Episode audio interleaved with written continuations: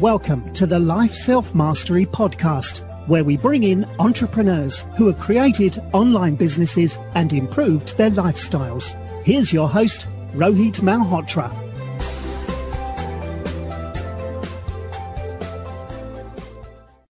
Hey everyone, I'm ready with this new episode as well as a new book uh, which I've been reading, which is called The Billion Dollar Whale. Uh, Billion Dollar Whale is, a, is an international bestseller uh, which is written by Tom Wright. It's about uh, a Wharton's business school graduate called Jho Low, who went on to uh, build this, who's like a modern Gatsby, who, along with Goldman Sachs, was uh, in the biggest heist of this century. And, uh, you know, if you like a book like Bad Blood, you would really like Billion Dollar Whale uh, which talks about the greed in the financial world.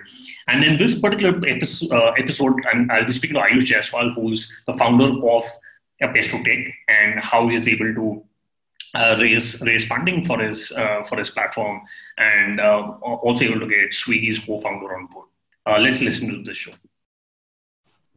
Hi everyone, this is Rohit from Life Self Mastery. Today I'm thrilled to have Ayush Jaiswal, who's a co-founder and CEO of Pesto-Tech, which is an intensive training program dedicated to upskilling India's 5 million software engineers and giving them access to borderless job opportunities. He's also a Kairos fellow and serves as, as an advisor for Startup India. Uh, welcome to the show, Ayush. Hey, good to be here. Thanks, thanks for inviting me. Awesome. So you know, uh, you have a very interesting journey because uh, uh, you know you you started uh, you got started into startups at a, at a very early age. What uh, inspired you to start Pesto-Tech, and what got you interested into startups? I think uh, just so I came to Delhi. I, I belong to Varanasi, right? And and I've always loved programming at an early age in school. I used to code a lot, and I just wanted to learn how to build apps, right? That's it. And and I came to uh, Delhi for that reason. I joined the college and I wanted to learn how to build apps, but I did not really have the had the best uh, of the experiences with respect to um, uh, college. I after six months into college, I, I really started feeling frustrated and and I was not really learning fast enough, and that was concerning me. I looked at the curriculum uh, and I just realized that the whole curriculum, if I sort of go on that path, the the pace of my learning would not be as high.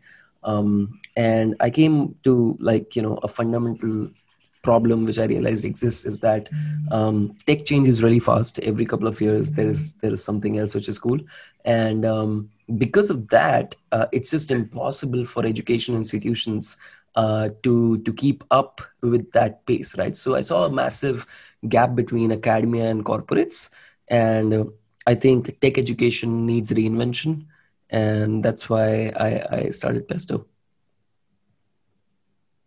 Very interesting. I think uh, a lot of people have talked about how education needs a reinvention, but I'm really glad to see uh, you know you you building a, such a such a, such a great company.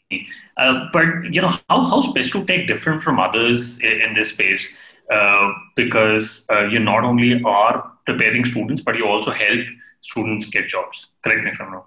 Hundred percent. I think the larger problem which we are trying to solve is that uh, we realized, uh, you know, at, at, a point I was visiting US and I, I you know, took a Uber ride to uh, the conference. I was visiting there for one of the conferences and um, I realized that the Uber driver wanted to be a programmer, and this is way back, like three to four years back. And and and I, oh.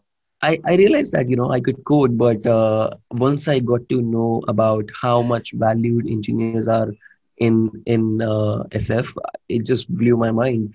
And that that's when I realized that there is so much talent which we have in our country, um, but they just won't get access to certain opportunities uh, across the world, not just in SF, right? Um, and and and that was the you know sort of uh, problem uh, which which really excited me as well. And i've always been concerned about education and corporates being far and you have to bring them together. And i realized that uh, you know if we if we play it smartly uh, we'll be able to do it right? So i think uh, getting people up to pace bringing them you know up to standards and and uh, getting them enough soft skills and then getting giving them access to to the market opportunities is something uh, which we thought would make total sense. So yeah, that's that's how we ended up helping people get get job opportunities as well. Interesting. And uh, you know, what what do you see are the current challenges in in, traditional uh, academia? Uh, you know, a lot of lot of students do look at colleges as uh, as a, as a credential or or you know they need to be there for four years to to really learn through. Can can somebody learn in you know uh, say six to nine months about about a programming language and and get a job? Uh, but uh, I mean that is what Pestotech has been trying to do, but but what do you think are the current challenges in traditional academia? And any any thoughts on what on the national education policy of 2020, where they have brought some changes not only in uh, technical education but in other sectors as well? Absolutely, I think I wish I wish it happened uh, during my time as well. I think it's it's brilliant uh, the system, and uh, I, I definitely feel that you can learn on your own pace. I think uh, it's it's just like you know very natural that uh, depending upon who has interest in what uh, they should be able to run at their own pace in those things right like um, you know it, it's like if if i'm in uh, in, in school and i have interests in academia only and and you know different people have different interests. So it's like because i have uh, you know sort of higher amount of interest in certain thing i should be able to run faster right? So i think that that saves a lot of time. It's much more efficient and and people uh, will really realize their true potential that way as well. Um, so I think, yeah, I, I mean, uh, super excited by the education policy for for sure, and especially that the change is happening, uh, and and I feel that that's great. Uh, to your other part of the question, that why uh, do we feel it's it's not about if we feel, it's about why do we feel uh, that you can learn things in uh, six to nine months instead of four years. I think um, it's basically getting rid of inefficiencies, right? you know, I think uh, tech education especially as i said earlier that that it needs reinvention. And the the most basic thing is that uh, tech education is only 20 years old right? Like internet itself is not very old. Um, and as tech education came in uh, we tried to take it and fit it into an older concept of learning which is 400 years old. Um, the whole concept of going to a building studying for four years and thinking that the knowledge which you accumulate there will be relevant throughout your life the relevance of that knowledge is is not uh, you know sort of there anymore because of whatever you learn a, a, big part of that will change in two to five years from now. So that is why i think um, tech education needs to be a lot more continuous in nature and and the basics and, and things which which are necessary for you uh, to learn how to learn or for you to have the boilerplate to be able to learn is actually much less than what we think it is Right. And and you also see, you know, students who've passed out from Pestotech coming back and taking up other courses, which which increases the you know lifetime value of the of the, of the customer who's there with Pestotech. Uh, no, I think uh, I mean once you are a pesto person, you are a pesto person. Uh, you know, pesto fellows. Uh, a lot of people think that pesto is a three month program or a four month program um, it's it's it's not true. Um, we actually continue to support people uh, even after they graduate.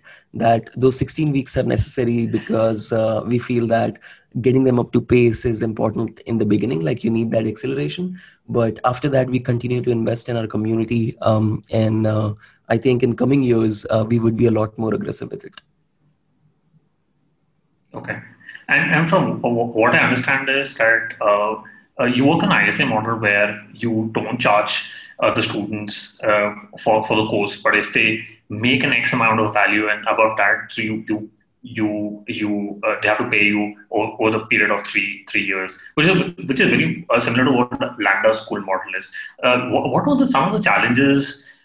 you faced when you were trying to build something like that because Indians are very sensitive to to you know uh, a prestige which a which a certificate or a degree uh, uh, gives you, or they're very particular about the institute that they're they're coming out from. But what what are some of the challenges are because this is very interesting what you're trying to build. but how did you how were you able to convince software engineers in India to to be a part of uh? Got it. Uh, I think uh, there are there are multiple questions I see here. I think first of all, I'll, I'll clarify on ISA that why it's beautiful, where it comes from, what's the history, right? Uh, I was just writing a piece on that as well. Uh, ISA is, is actually not new. It's it's more than 50 years old.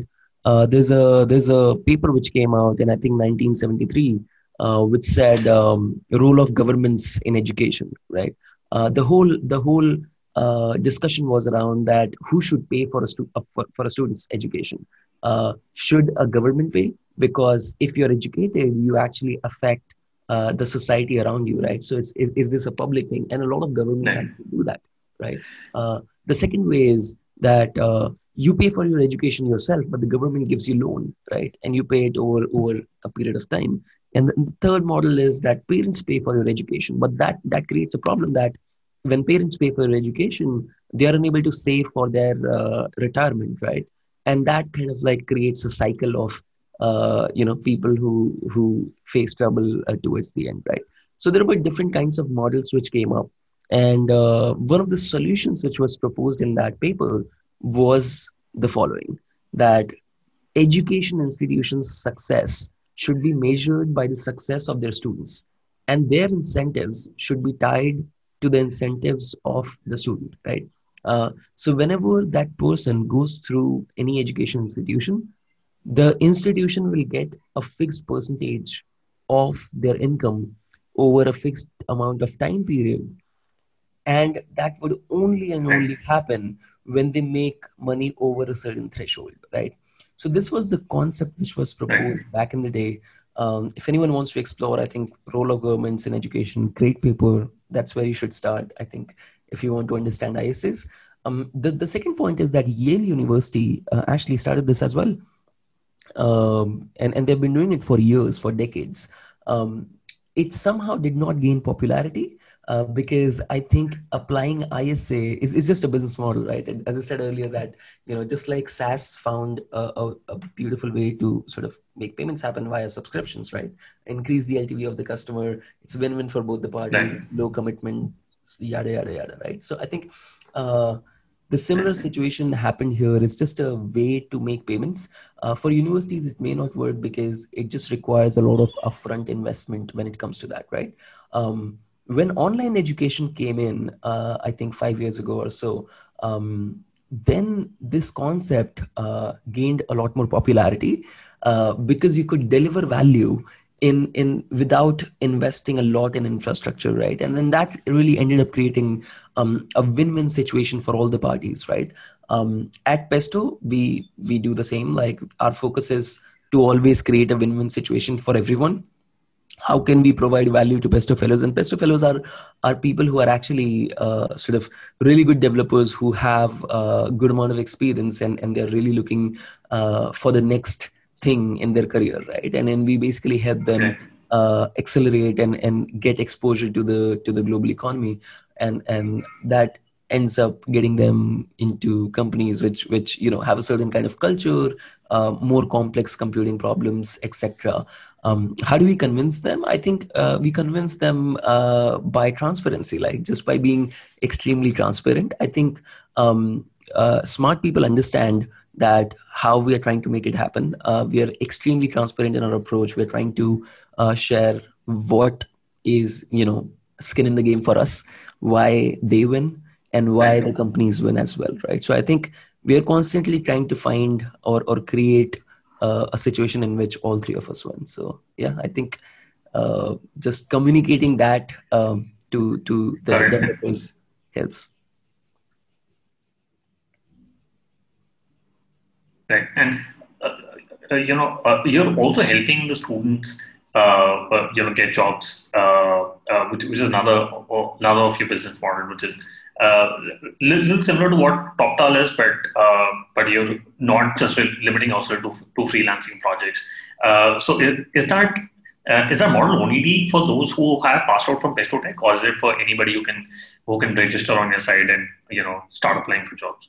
So it's it's only for those who who are Pesto fellows. Um, now uh, we basically. Uh, I think TopTal and and there are many other companies. You know, I, I would not get into uh, naming all of them but i think it's just recruitment industry right? Like i think uh, there is there was some half a million open job positions in us alone um, in in the pre-pandemic world. In the post-pandemic world that number will increase because we just need so many more software developers.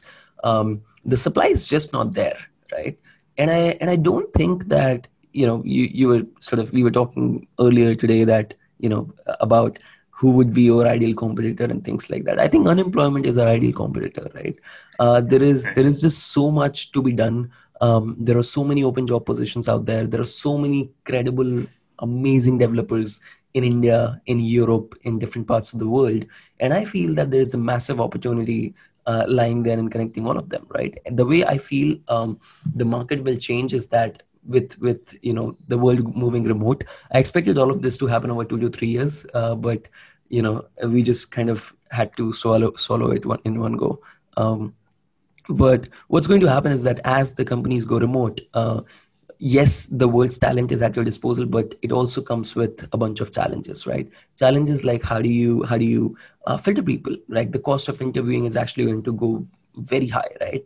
Uh, software developers don't really enjoy interviewing and and that is just non-productive you know uh, engineering time right? Um, so i think companies would not want to engineer, sort of interview a lot of people. And if they open up a job position which is open to you know remote uh, they will probably get bombarded with applications and filtering will become a massive problem. So i think these challenges uh, are there. Uh, we are trying to solve those. I think we are trying to build the fastest hiring experience possible. And we are trying to get down to less than 72 hours. Like our ideal scenario looks like a company gets in touch with us. Within 72 hours they have their ideal guy right? So i think that that's that's something which we are achieving. Today i have an interesting stat for you to denote that the founder of beautiful lives increased the social media presence by 10x they managed to publish consistently and effortlessly using a robust social media management tool called social pilot. Social pilot is a cost-effective social media tool that helps businesses scale their social media marketing efforts. Use lifeselfmastery.com slash social pilot to get a 14 day free trial. Interesting. And, uh, you know, uh, after, uh, uh, uh I mean, since we recording during the, the, the COVID times, uh, what I realized is a lot of top tier and elite colleges would survive because, you know, not many people would want to give $50,000 for, for virtual classes. But, um, but how, how do you think universities can attract students? Because a lot of colleges and universities are going to struggle. A lot of students would not want to, uh, you know, go back to colleges. They would want to take a gap year or maybe build something of their own. But, but do you think there's going to be a lot of unbundling of education because? Uh, because all these colleges do offer education, network, credentials. Uh, but what are your thoughts on uh, on unbundling of education and, and how can universities attract students, especially when it comes to medical, uh, med, uh, medical courses or say law courses. Uh, what are what are your thoughts? I mean, I'm I'm quite quite incompetent in that. Like, I've absolutely no idea about how the medical industry works. Uh, but I, you know, it's, it's I, I just think university is something I, I I don't understand that much. Uh, I also think that they'll be fine. Like, you know, there are there are so many people out there um, and who, who need good education. Like education is something which you know there's just as i said earlier that there are like so many open job positions that you know there is just supply is not there. Similarly you know because the supply is not there we just need a lot more good education institutions right? I think the good ones will will not face any problem at all. Um, regarding streaming education i do think uh, that there was a very funny thing going on around streaming and comparing uh, you know the universities with streaming services, uh, which was fun. But I think uh, they'll be fine as as the you know sort of um, you know the world opens up. I think there's also a lot of value uh, which comes in you know apart from knowledge itself. I think it's the it's the environment. It's it's it's the social uh, sort of life which you have. I, I'm again like I don't really have an expertise in that because I didn't really spend a lot of time there. But but I hear that people right. love their college life and and friends they make there etc so yeah i think i don't really have a strong opinion on how they'll survive or not. I think they'll definitely exist the good ones. Um, there's a need for them uh, for at least next 30 40 years. Um, but a big part of that a big chunk of that will definitely move to you know new things uh, which will happen over the next uh, decade or so Got it. And, and do you think the ISA model can work in other verticals as well? Because a lot of institutes, uh, you know, ask you to pay 30, 40, 50,000 dollars for a year. Uh, it's started happening in a lot of colleges here in India also, but there's no promise for jobs. But uh, but here in your model, you're saying, uh, you know, you, you study from us. Once you get a job over an X amount of money, that's when you you pay back, which is a very interesting model where you taking accountability uh, mm-hmm. for for the for the course content. Obviously, uh, the student has to uh, has to study, but but do you think other the ISA model can work in other verticals as well? I think ISAs can replace loans in general. You know, right. at a lot of places. it's it's again the applicability of it. It's again it'll take um, you know sort of a lot of time because there's a lot of you know these industries move slow, right? But I think the use cases, if I think about it, um, you know, uh, let's say, uh, you know, uh, the medical industry, you had you had uh, some situation in which uh, you can't afford uh, a, very expensive operation, like a, like a liver transplant or something like that, um, or or you know, there are a lot of underprivileged people who who unfortunately can't afford a lot of things, right? And in medical, you don't even have to think like you know you would do it, right? Like people so many people face trouble because they don't get access to loans right? So i think um, if you just tie a percentage of their salary and and you know there's an arrangement in which you basically take that for next whatever years um, you know um, i think that really helps in in you know sort of tackling that problem. And similarly in real estate you want to buy a house if you have a certain credit score and and a certain amount of you know credibility with your employer uh, great like no need to get a loan. You you know sort of so the person who is actually giving the debt also feels secure because uh, they know that they'll take the fixed percentage of their salary from whatever you know uh, sources. Um, and i think uh, a lot of magic can happen there for sure. Correct and uh, you know do you think the remote work is is temporary or, or do you think even after the pandemic gets over uh, it's going to be there for, for, for a long term uh, especially in, in context to uh, Indian companies where they were not very uh, comfortable with the, with the remote work, but now we are forced to work remotely. But but what what do you think? Uh, do you think uh, it's it's a very temporary phase which is going to go over after two or three years? I think absolutely not. I think. Uh, I was actually thinking that it'll take two to three years for the world to adopt remote work. Uh, but it, it happened pretty quickly it's it's very hard to go back. And again uh, i think my world is very narrow right? Uh, still my world is very limited to the tech world and i keep mentioning that. Uh, I, I, understand that there are so many things in which going remote is extremely difficult. So i'm not making a general generic comment but i'm making a comment for people in the tech universe. I think tech will be the, the first to adopt remote work and then it will slowly move to other industries. But I think for tech, uh, there is no going back. I have uh, most of the people I know in San Francisco are already moving out because the rent prices are highest there, right? And and people just feel uncomfortable. Uh, so many people I know in India, uh, uh, you know, who who just want to work remote because they are with their families now. They are working from their hometowns, etc., and, and they're happy, right? Um, Pesto has had so many, uh, you know, so graduates who have been working from Coimbatore, Darjeeling, you know, oh. Varanasi, different places uh, since last two three years, and and they're extremely happy, right? And they're satisfied, and they're taking care of their family. And India is a very family oriented country. Like uh, the culture is like that, right? My mom says that I should just go through your own program and, and come back to Varanasi, right? I, I'm, I'm waiting for that day um, to go back as well, right? So I think uh, when top talent wants to sort of uh, go remote, it'll be very hard for companies to not do that. We saw that pattern from the likes of best companies in the world, right? Facebook, Twitter, etc.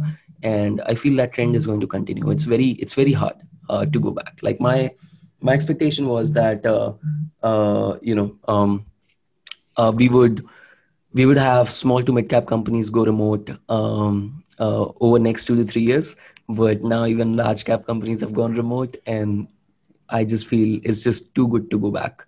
Uh, and again like I'll, I'll specify here that um, when i say remote work i mean remote work. There are different things which people confuse with. There is remote work right in which you can work from a co-working space you can work from a cafe etc go out meet your friends blah blah blah right? Then there is work from home in which you are at home and you're working there and then the third one is work from pandemic right in which you can't see anyone. you're very unhappy, and and you're just you know struggling with your social life. So I think it's important to differentiate between these three. Uh, I think remote work will survive. Work from pandemic will probably not. Right, right, interesting. And and and do you think in the last uh, couple of months have you seen a rise of Indian software engineers getting uh, you know placed in, in, in global companies, be it US, Europe? Uh, do you think that is that is increased, or do you think that is really brought in a lot of competition across across all the companies? I think there's a, there's a massive trend, not just in India but across the world, and uh, it's happening in Ukraine, Africa, Latin America, everywhere, right? Like you know, as I said earlier, that that there was always a, always a shortage of supply, a shortage of people who can do great work, and and when the world opened up, you just have this talent pool which is there. How do you get to that talent pool is a massive opportunity, right? Like people don't know yet. Um, I think there's a lot of innovation to be done there, but I definitely feel that uh, not just not just foreign companies hiring Indian developers, but Indian companies hiring Indian developers. I mean, we are just looking at it from a global context, but you can also think that uh, there are a lot of developers in Bangalore, a lot of great companies in Bangalore, Mumbai actually struggle to hire developers as well, right?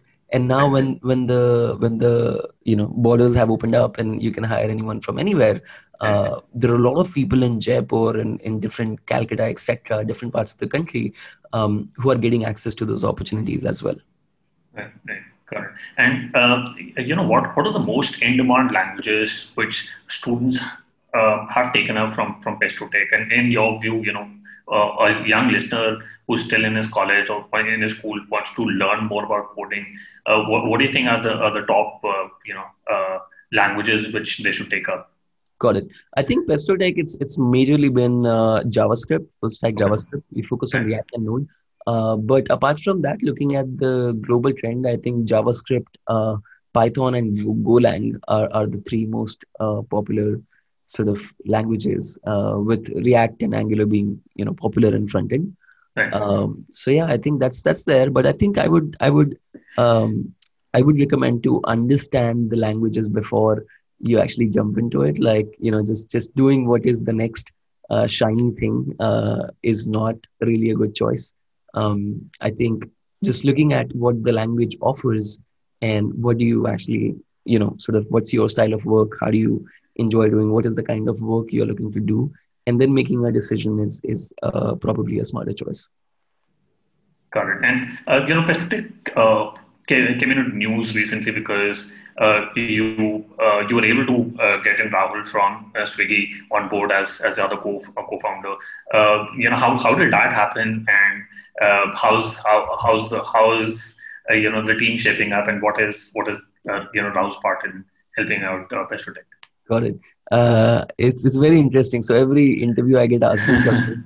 I think I think my go-to answer is going to be that I'll let Rahul tell that now. That's my best way to dodge it. Um, but a simple answer would be that we have been we have been friends. He, w- he was uh, our angel uh, last year, and in fact, all all three founders of Swiggy were uh, our angel. And uh, I met all of them uh, in like a 30 minute meeting, and, and we really got together pretty well from the first meeting and then we used to catch up every now and then so we were really good friends right and i think um, we're actually blessed to have him because uh, uh, you know sort of uh, the world was falling apart.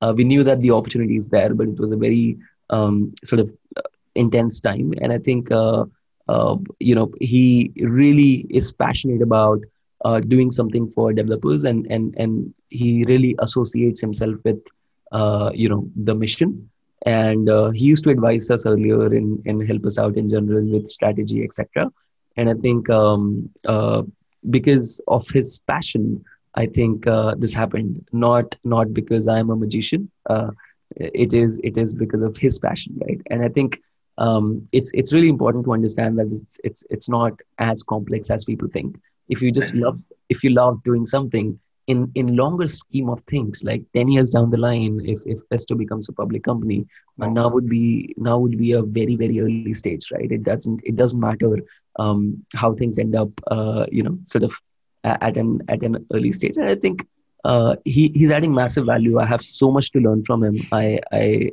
I have evolved in last three months uh, in a massive way as well. Uh, and I think uh, we have built a really good leadership team. Um, we can now see how uh, sort of uh, Pesto's approach is changing, and I think that is that is really adding a lot of value with respect to ramping up the quality of the program. Right.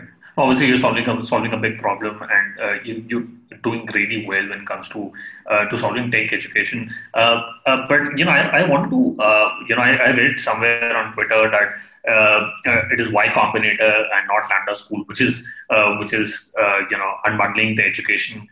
do, do you think you know learning schools like you know Lambda School, Unacademy, you know, Pesto Tech, uh, uh, can they can they unbundle education because we've seen unbundling, unbundling of education to happen. Obviously, Y Combinator has done a, done a done a massive job, but but what are your thoughts on that? On accelerator well, versus learning schools?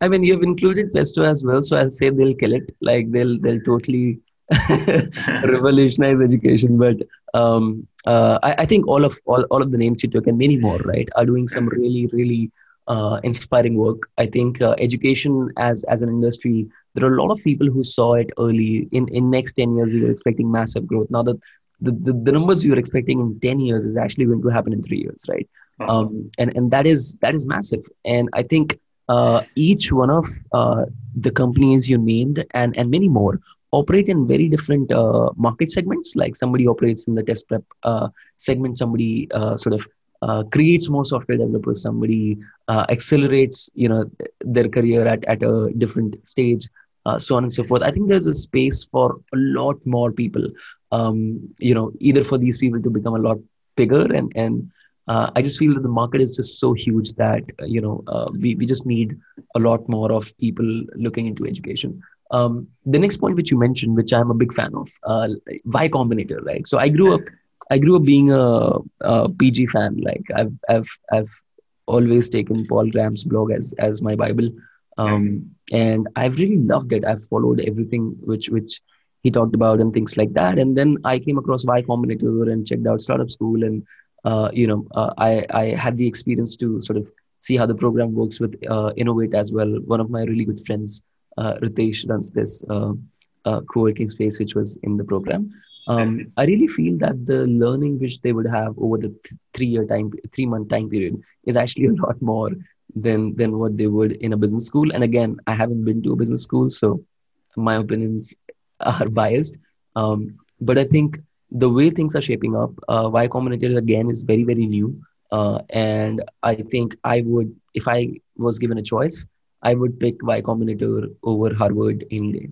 So I think it's it's really really try to build a company. Yeah, correct. And uh, uh you know, uh, uh, in the last couple of months, we've seen a massive exit from White Hat Junior uh, to Byju's. Um, you know, do you think we'll have we'll, we'll get to see a lot more exits, especially in the education space, with where you have SaaS-like margins? and can you also foresee you know big public companies, especially you know where we all foresee Byju's to come out uh, with their own public IPO in next couple of years. But do you think there's a massive opportunity in the edtech space now? Oh, 100%. And I would I would focus less on exits. I would focus more on exi- uh, sort of sort of IPOs, right? I think right.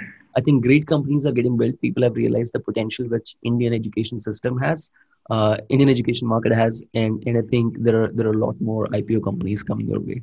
Uh, education is is as you know the industry in general is is quite awesome. It's sustainable uh, the numbers add up and and i think it's it's profitable from a long term perspective as well. We have already seen so many companies prove that uh, and i'm just excited right? I'm, I'm sure there is a lot more for me to learn um, a lot more which i don't understand. Um, but i think um, you know uh, looking at it from this point of view it's it's massive. Like and and i'm actually more excited about uh, education indian education companies going global I think that is something which excites me a lot. And and you know, for example, you mentioned White Hat Junior. It's it's phenomenal, right? I was so happy to see that, um, and I was so happy to see their penetration in the US, right? It's, yeah. it's, it's phenomenal. So I think more and more companies are going to do that, and and uh, we will realize the true potential when we actually have a lot more companies going IPO and and uh, you know becoming a lot more larger. I, I quickly want to do the top three. Uh, do you have any favorite business book? Oh, there's, there's a lot of them, but I think I, will actually choose this one. Uh, there's there's a book called the Barcelona way, right? Um, for some reason, I have a bias for that book. It's it's uh, it talks about how do you build a high performance culture in in organizations, and the example is taken of um, of Barcelona Football Club uh, and and how the coach built that culture. And I really love that book. I think it's one of my favorites on on culture. So. Nice. We'll put that in the show notes. Uh, if you could go back in time when you started building a Pesto Tech, what is the one thing you would have focused on or done anything differently? I would sleep more. I think there was a time uh, last year, um, our entire team, we're just, I think we are fortunate to have some people who, uh, who are very, very hardworking people. And, and we just enjoy doing crazy things. But uh, for a long time, we actually ran our classes from 9 p.m. to 6 a.m. So all of our employees, all of our students uh, who are Pesto graduates actually studied from 9 p.m. to 6 a.m., uh, which is insane to think about in retrospect, right? So I think, uh, yeah, I would just sleep more. I think I would I would take care of my health more um, and encourage others to do the same. I think that's that's one mistake I made. Got it. And do you have any favorite online tool, for example, Gmail, Slack, Zoom? Oh, there, there's again a lot of them, but I think uh, in terms of productivity, I enjoy Superhuman a lot. It's the oh. email client. It's it's really fast, and and I love that. And there's another one I'm having fun with. I can actually uh, show off a little bit here. the the mm-hmm camera, which is uh, pretty amazing. There you go. Oh, nice. So I think it's it's pretty cool to give presentations. You can sort of you know add a screen, share you know sort of uh, and and oh, talk on the background. That's my desktop. So yeah, I think you can talk about that. You can do these things. Uh, it's basically making use of Zoom backgrounds yeah, and doing funny things, and you can be silly and you know sort of do these things. It's it's pretty it's pretty fun. it's interesting. Well, what's the name of that? It's called mm-hmm so that you can say it using sort of while having lunch as well. I think the founder of uh, Evernote built this. Oh, it's, nice. it's, it's pretty it's pretty awesome. Still at an early stage. Uh, they've released their beta, but um, yeah, it's mm-hmm, it's double M H double M. Nice. We'll, we'll put that in the show notes. Um, uh, Ayush, uh, oh, what is the best way people can reach out to you and know more about Tech? Uh, I mean, I, my email. I think that's that's that's the best uh, which works. Uh, I'm pretty active there. Got it. Uh, you know, it's often said that wisdom does not uh, come from age; it comes from awareness. It's really a privilege to speak to somebody uh, who's so young and so ambitious. And uh, you know, best of luck for your company, what you're trying to build out here in, from India. And thank you so much for taking our time speaking to us. आपके मुंह में घी शक्कर sir. thank you. Good, good spending time. Thanks for inviting me. Yeah, appreciate it. Thanks for listening to the Life Self Mastery podcast, where we teach you how to start and grow your online business. For more information, visit Rohit's blog at www.lifeselfmastery.com.